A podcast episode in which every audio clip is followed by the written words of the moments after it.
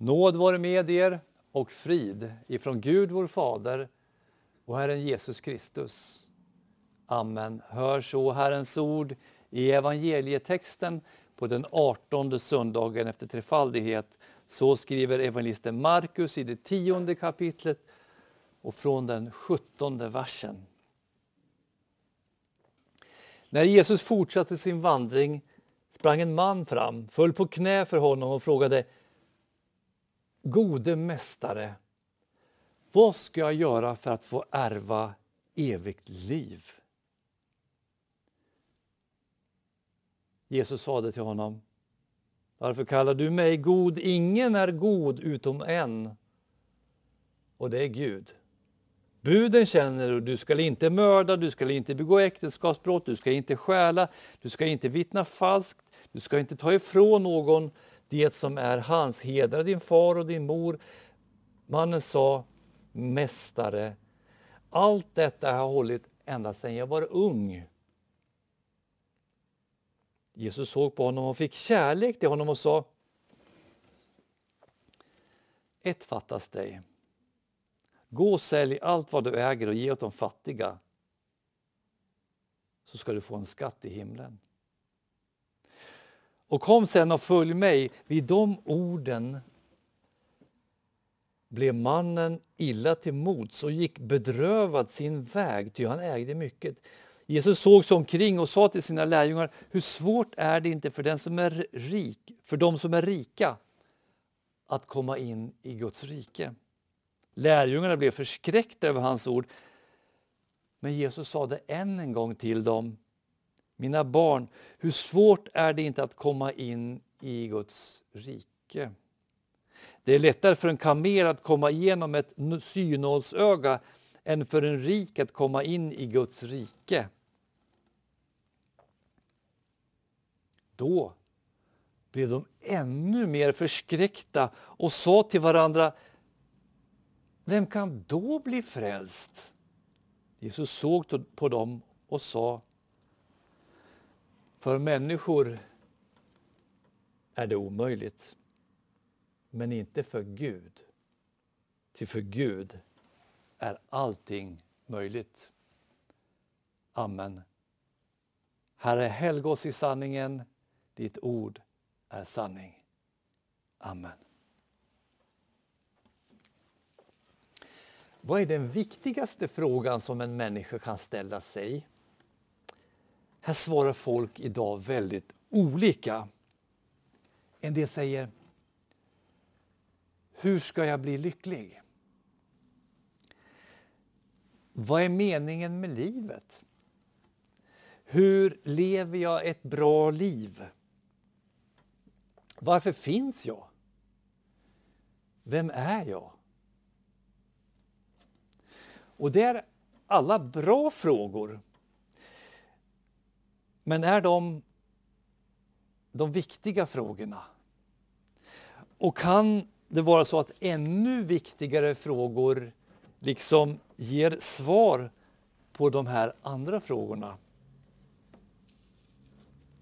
När man kommer till en punkt när man känner sig tom på insidan, ledsen för att man har misslyckats allt för ofta att vara den som man vill vara och fundersam för att man trots allt man fått som man hade önskat sig ändå känner sig otillfredsställd och otillräcklig. Man tycker att man har fått ut, man har fått så mycket i livet, men var det här allting? Och då är det inte konstigt att man börjar ställa sig sådana här frågor. Religionerna, livsåskådningarna och olika filosofiska system är olika försök för människan att ge svar på vad man kallar existentiella frågor men också yoga, meditation, psykologi, karriär, ära, pengar, träning, droger är olika försök att täppa igen hålet i människans själ. Den fråga som den rike ynglingen ställer till Jesus i dagens text var Gode mästare, vad ska jag göra för att ärva evigt liv?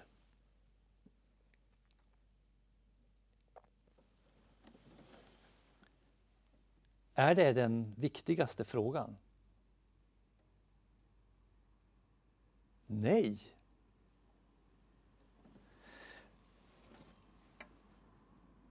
För frågan innehåller nämligen en för felaktig föreställning. Att människan kan göra något för att ärva evigt liv. Det är ju det han förutsätter, den rike ynglingen. Vad ska jag göra för att ärva evigt liv? Jag ska snart förklara hur jag menar. Låt mig säga först att Martin Luther ställde en bättre fråga innan han fann frid. Han ställde sig frågan Hur ska jag finna en nådig Gud? Det var hans fråga. Och bakgrunden var att han som 19-årig juridikstuderande år 1500 1505 promenerar vägen mellan föräldrahemmet i Mansfeld och universitetsstaden Erfurt och då plötsligt så slår en blixt ner. Det är ett våldsamt åskoväder och en blixt slår ner bara några meter ifrån honom och han drabbas av dödsskräck. Han hamnar i vad man brukar kalla idag en existentiell kris. Han inser att livet är inte självklart. Och han inser också att om jag skulle dö idag så skulle jag inte vara beredd inför Gud. Jag skulle inte vara redo inför Gud och evigheten och därför ropar han i ångest. Martin Luther år 1505 när han fortfarande var romersk katolik så ropar han Sankta Anna, jag vill bli munk. Det var vad han ropar. Han törs inte tala till Gud, inte till Jesus. Han törs inte ens tala till Jesu mor Maria. Han talar till Marias mamma, Sankta Anna. Eh. Och inte långt därefter så blir han munk i klostret i Erfurt. Och han börjar så småningom studera teologi. Martin Luther. Och hans ständiga fråga är just detta. Det här, det här är hans ständiga fråga. Hur ska jag finna en nådig Gud? Lagen hjälpte honom inte. Alla böner och biktandet hjälpte honom inte. Vakor och fastor hjälpte honom inte. Han studerade Bibeln grundligt och när han till sist fastnar vid orden i Romarbrevet 1 och 17 så får han frid. Och orden lyder, Romarbrevet 1 och vers 17, rättfärdighet från Gud uppenbaras i evangelium. Av tro till tro som det står skrivet, den rättfärdige skall leva av tro. Han har förstått nu att Gud är en nådig Gud för Kristi skull. Det vill säga att Gud förklarar syndare rättfärdiga genom evangeliet. Budskapet om att Kristus har dött för att sona våra synder inför Gud och att var och en som tror detta är rättfärdig inför Gud. Den rike ynglingen i dagens text har en helt annan fråga. Gode mästare, vad ska jag göra för att ärva evigt liv? En bättre fråga hade kanske varit hur ärver man evigt liv? Eller hur får man evigt liv? Då hade han fått ett helt annat svar. Men en lagens fråga får ett lagens svar. Om man fortfarande tror att man kan få evigt liv på lagens väg så får vi svaret som visar på hur pass långt lagen går. Den går mycket längre än vad vi själva hade trott. Tror vi att vi kan göra någonting själva för att få evigt liv så ger Gud aldrig några enkla bud. Be några böner om dagen. Omskär dig. Stäng av din tv-apparat. Klä dig på ett visst sätt. Undvik viss mat eller högtidlighåll vissa dagar. Det är ju, den enk det, är ju det enkla sättet. Det är ju inget svårt. Och det är ju de vägarna som fariseerna och lagträlarna tror att man kommer till Gud genom. Nästan samma fråga ställer just en laglärd i en annan text i Bibeln, i Lukas 10.25, så ställer en laglärd ungefär samma fråga som den rike ynglingen i dagens text. Han säger Mästare, vad ska jag göra för att få evigt liv? Och i den texten så ger Jesus ungefär samma svar. Han ger honom lagen sammanfattad i kärleksbudet. Det som vi har allra svårast att klara av och lyda. Och om man läser den här texten i Lukas evangeliet så verkar det som att den laglärde fortfarande inte har fattat hur djupt budet sträcker sig utan han ställer ytterligare en fråga. Vem är då min nästa? Och då ger Jesus honom en liknelse för att visa att frågan inte handlar om, frågan inte handlar om din nästa utan vems nästa du är. Och liknelsen är ju liknelsen om den barmhärtige samariten. Och det är ju en provocerande liknelse för laglärda judar. Ni, ni minns att judarna umgicks ju inte ens med samaritaner eller samariter. Jesus besvarar den rike ynglingens fråga med att börja med att visa på det mörker som finns i alla människor. Han borde ju ha förstått redan här att frågan är felaktigt ställd. Jesus säger till den rike ynglingen Ingen är god utom en, och det är Gud.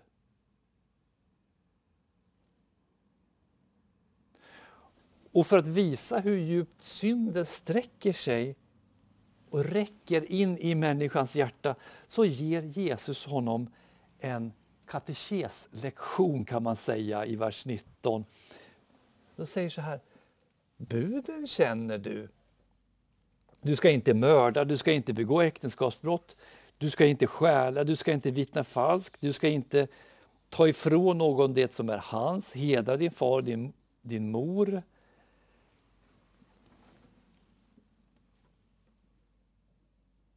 Men uppenbarligen så biter det inte. Han erkänner inte att också han är en lagöverträdare, en som har brutit Guds bud. Han erkänner inte det som Jesus säger i vers 18, ingen är god utom en och det är Gud. Så länge en människa tror att det är på lagens väg genom sitt eget görande och låtande som hon kan ärva evigt liv så brukar ofta Gud visa hur långt lagen sträcker sig för lag. Rättfärdiga, lagrättfärdiga har nämligen väldigt ofta en alldeles för ytlig syn på vad lagen är. De tror att lagen handlar om enkla principer som man kan lära sig med lite övning. De förstår inte, Romarbrevet 3.20, att ingen människa förklaras rättfärdig inför honom genom laggärningar. Genom lagen ges insikt om synd.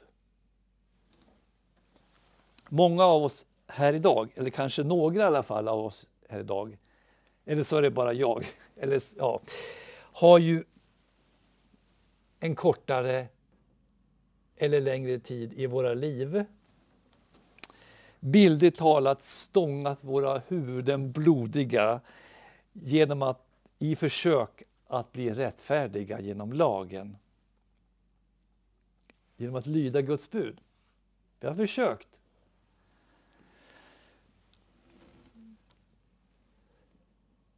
Men vet ni vad det enda vettiga resultatet med de här fruktlösa försöken är?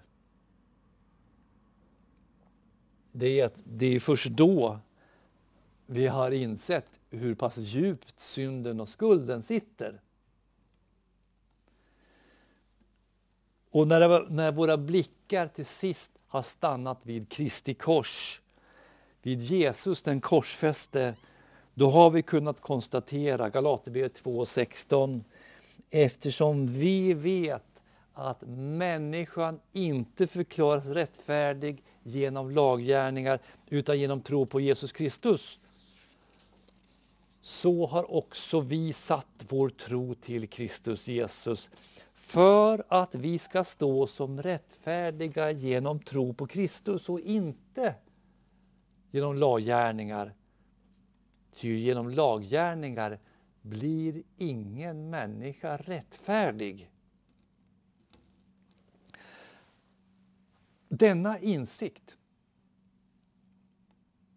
får vi bara genom Guds ande, genom evangelium, genom det glada budskapet om Jesu fullbordade verk på korset, genom tron på den Gud som av nåd förlåter syndare för Kristi skull. Att tänka att det är genom vårt görande, våra handlingar som vi ärver evigt liv, det är dock inte något märkligt för människor att tänka. Vi alla har nämligen ett lagiskt tänkande av naturen, alltså medfött i vårt sinne, i vår lagiska natur. Lagen, vet ni, den talar ju om vad vi måste göra och vad vi inte får göra. Evangeliet, vad talar det om? Evangeliet talar om vad Gud har gjort eller gör för vår frälsning. Det är inte så att Gud automatiskt ger ett hårt svar till en felaktig fråga. Det beror på vem som frågar och varför. Den laglärde i Lukas 10 och den rike ynglingen i dagens text i Markus evangeliet. Dessa hade ännu inte sett sitt eget syndafördärv, sin egen syndiga natur. De hade inte förstått att ingen människa är god och därigenom insett hur djupt lagen går. Om vi läser Apostlagärningarna, judarna på pingstdagen som frågar Petrus och apostlarna, Apostlagärningarna 2.37. Bröder, vad ska vi göra? Dessa judar hade insett sin synd. För vi läser ju texten där i Apostlagärningarna 2.37 att det hade huggit till i hjärtat på dem. De hade förstått att de var syndare och frågar bröder, vad ska vi göra? Och därför ger eh, Petrus, han ger dem inte lagens svar som Jesus gör i dagens text. Utan han säger, vers 38 i Apostlagärningarna 2, Omvänd er och låt er alla döpas i Jesu Kristi namn så att deras synder blir förlåtna. Då ska ni få den helige Ande som gåva. Ty er gäller löftet och era barn och alla dem som är långt borta, så många som Herren vår Gud kallar. Varken omvändelsen eller dopet är ju någonting som vi gör, utan det är någonting som Gud gör med oss. Och dem kallar Gud genom evangeliet. Allt handlar om att tro evangeliet, tro på förlåtelsen i Kristus, Jesus. Och på samma sätt var det med fångvaktaren i Filippi, om ni minns. Fångvaktaren i Filippi. Som skräckslagen har fallit ner för Paulus och Silas med frågan, vilken fråga ställer han? Han frågar, Apostlagärningarna 16 och vers 30. Ni herrar, vad ska jag göra för att bli frälst?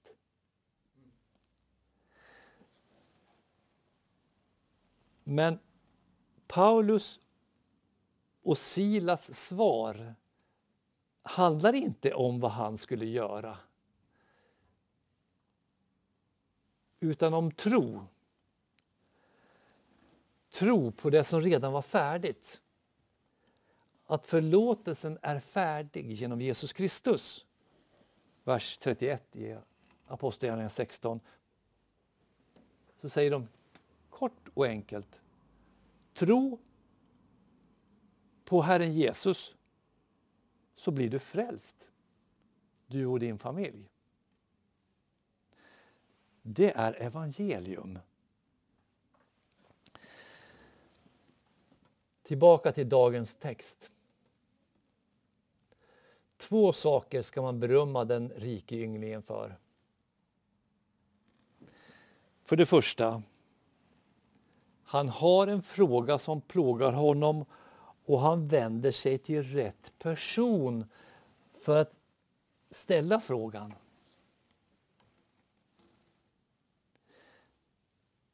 Han vänder sig till Jesus. Tänk om fler människor vänder sig med sina frågor idag till Jesus.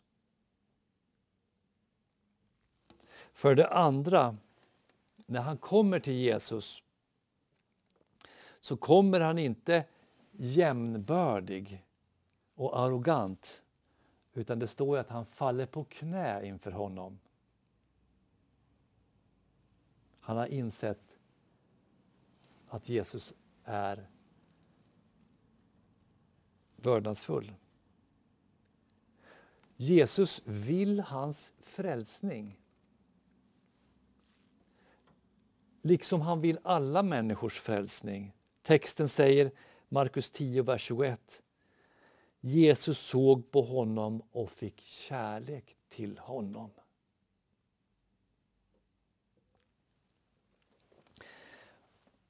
Men sann kärlek, den handlar inte om att ge folk de svar som de vill ha. Sann kärlek handlar om att ge svar som leder till insikt, som leder till sanning, som leder till förståelse, som leder till tro. Och därför vill Jesus leda honom och oss till en insikt som innebär sann syndakännedom, för det är ju den han saknar. Om man nu följer det första budet, det första budet, observera, om man nu följer det första budet i Guds lag, Hur lyder det första budet? Ja, du ska inga andra gudar ha jämte mig. Om man nu följer det första budet så att man inga andra gudar har vid sidan om Gud. Om man nu fruktar och älskar Gud över allting och i allt förtröstar på honom. Vad betyder då jordiska ägodelar, rikedom, pengar, makt, ära? Om Gud är över allting och vi inga andra gudar har vid sidan av Gud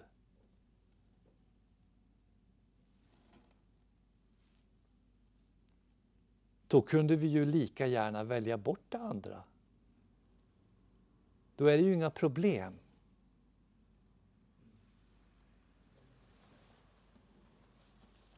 Det är det första budet som Jesus låter honom smaka på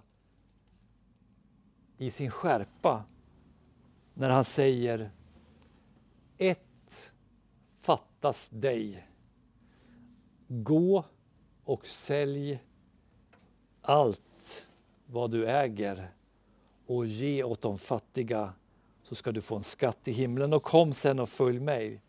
Vid de orden blev mannen mycket illa till mods och gick bedrövad sin väg, ty han ägde mycket. Det finns två sätt att reagera när man möter lagen i sin skärpa. När Guds bud tränger ner så djupt att man inte ser någon utväg att bli frälst på egen hand. Antingen blir man bedrövad så att man går iväg från Gud, som den rike ynglingen. Eller så blir man bedrövad så att man stannar kvar.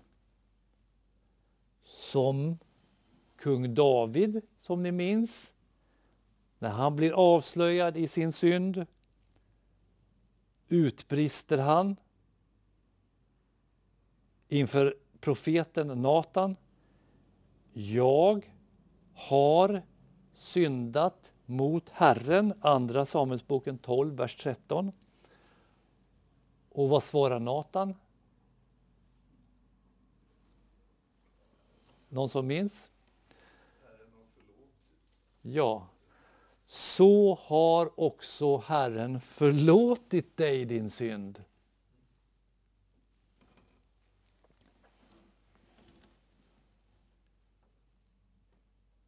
Den rike ynglingen har gått iväg. Lärjungarna har stannat kvar. Stannar du och jag kvar när vi inser att vi felat så mycket att vi kan inte bli frälsta på egen hand. Eller går vi iväg? Jesus såg sig omkring och sa till sina lärjungar, hur svårt är det inte för dem som är rika att komma in i Guds rike? Lärjungarna blev förskräckta över hans ord, men Jesus sa än en gång till dem, mina barn, hur svårt är det inte att komma in i Guds rike? Det är lättare för en kamel att komma igenom ett synålsöga än för en rik att komma in i Guds rike. Då blev de ännu mer förskräckta och sa till varandra, vem kan då bli frälst?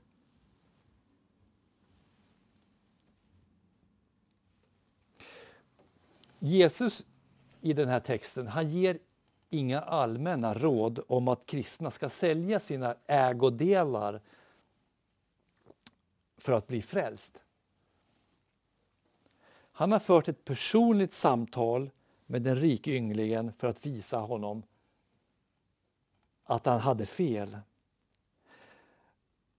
Även om mannen säkert på ett yttre sätt var en rättskaffens man så hade han inte ens uppfyllt det första budet.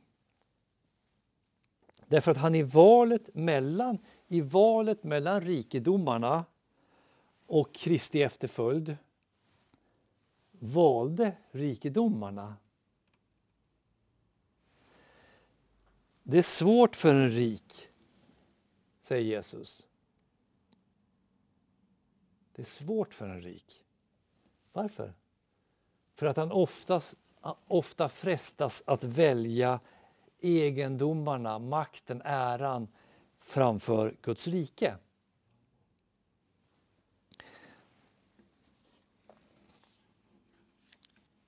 Det är en ganska enkel princip som vi kan se faktiskt eh, i vår omvärld.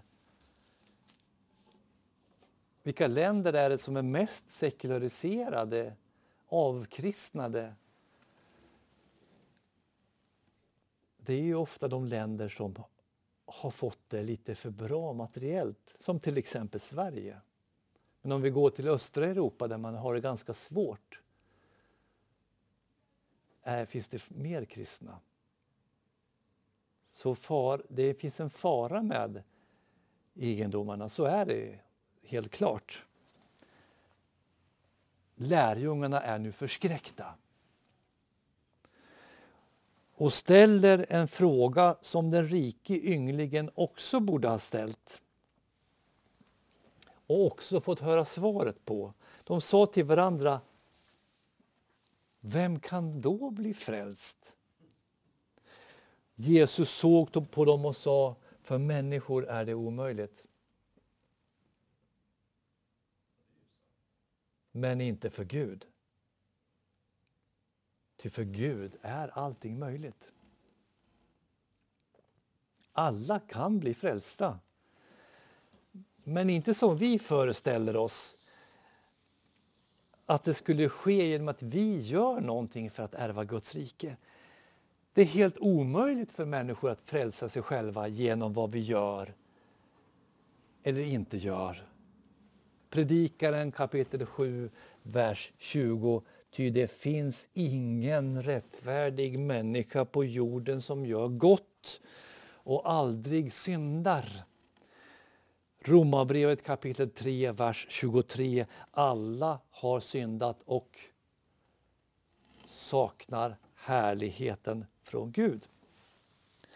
Ska vi bli frälsta, ska vi ärva evigt liv, ska vi finna en nådig Gud så måste det ske på Guds initiativ.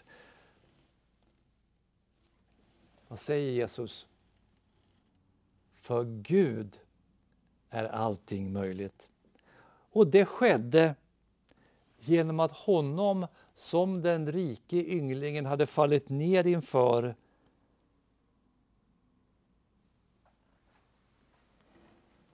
frälsar. Det skedde genom att så älskade Gud världen att han utgav sin enfödde son för att var och en som tror på honom inte ska gå förlorad utan ha evigt liv. Romarbrevet 8 och 3. Det som var omöjligt för lagen, svag som den var genom den syndiga naturen. Det gjorde Gud genom att sända sin egen son som syndoffer. Han som till det yttre var lik en syndig människa och i hans kropp fördömde Gud synden. Lagen, Guds lag, Guds bud, Guds krav ger oss ett nådsöga som ingen kan ta sig igenom.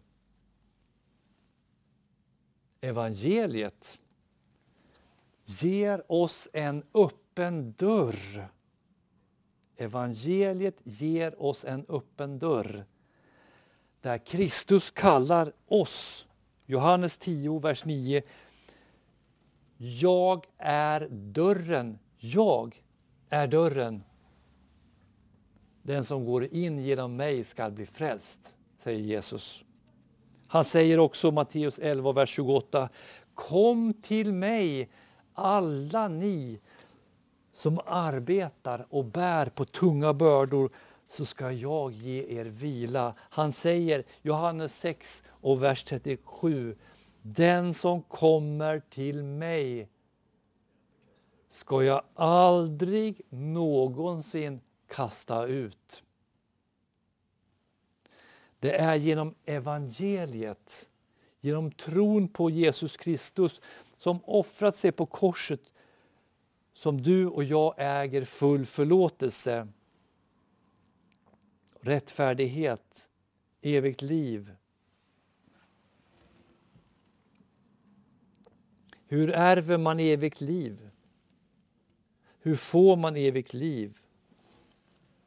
Genom Jesus Kristus, hans lydnad för lagen och hans utgjutna blod på korset. Och det får vi alla lita på, tro på, förtrösta på. Vad då? Kolosserbrevet 2.14. Gud har strukit ut det skuldebrev som med sina krav vittnade mot oss. Det har han tagit bort genom att spika fast det på korset. Galaterbrevet 3, eh, vers 26 till 27 kan vi nu säkert, de flesta av oss, utan till. Alla, ska vi säga det tillsammans, alla är ni Guds barn genom tron på Kristus Jesus. Alla ni som har blivit döpta till Kristus har blivit iklädda Kristus. Och i detta budskap så finns svaret på många av de andra frågorna som människor ställer sig, som vi nämnde i dagens text, i, eh, i dagens predikan i början. Hur ska jag bli lycklig? När du inser att Gud älskar dig och bevisat sin kärlek till dig genom Jesus Kristus så finner du sann lycka. Det är den sanna lyckan. Vad är meningen med livet? Att du genom tron på Kristus är ett Guds barn, född och skapad till att tjäna och älska Gud. Det är meningen med livet. Hur lever jag ett bra liv? Genom att följa Guds lag. Genom att lyda Guds bud. Inte av rädsla utan i glädje över den förlåtelse du äger i Kristus. Varför finns jag? För att Gud har skapat dig och vill att du ska leva i gemenskap med honom för evigt. Frågan, vem är jag? Vem är jag? ställer en del människor idag. Tro på Jesus Kristus. Genom tron på Kristus är du det största man kan vara. Ett Guds barn. En arvtagare till Guds eviga rike och en medborgare i Guds Israel. Amen. Låt oss bedja.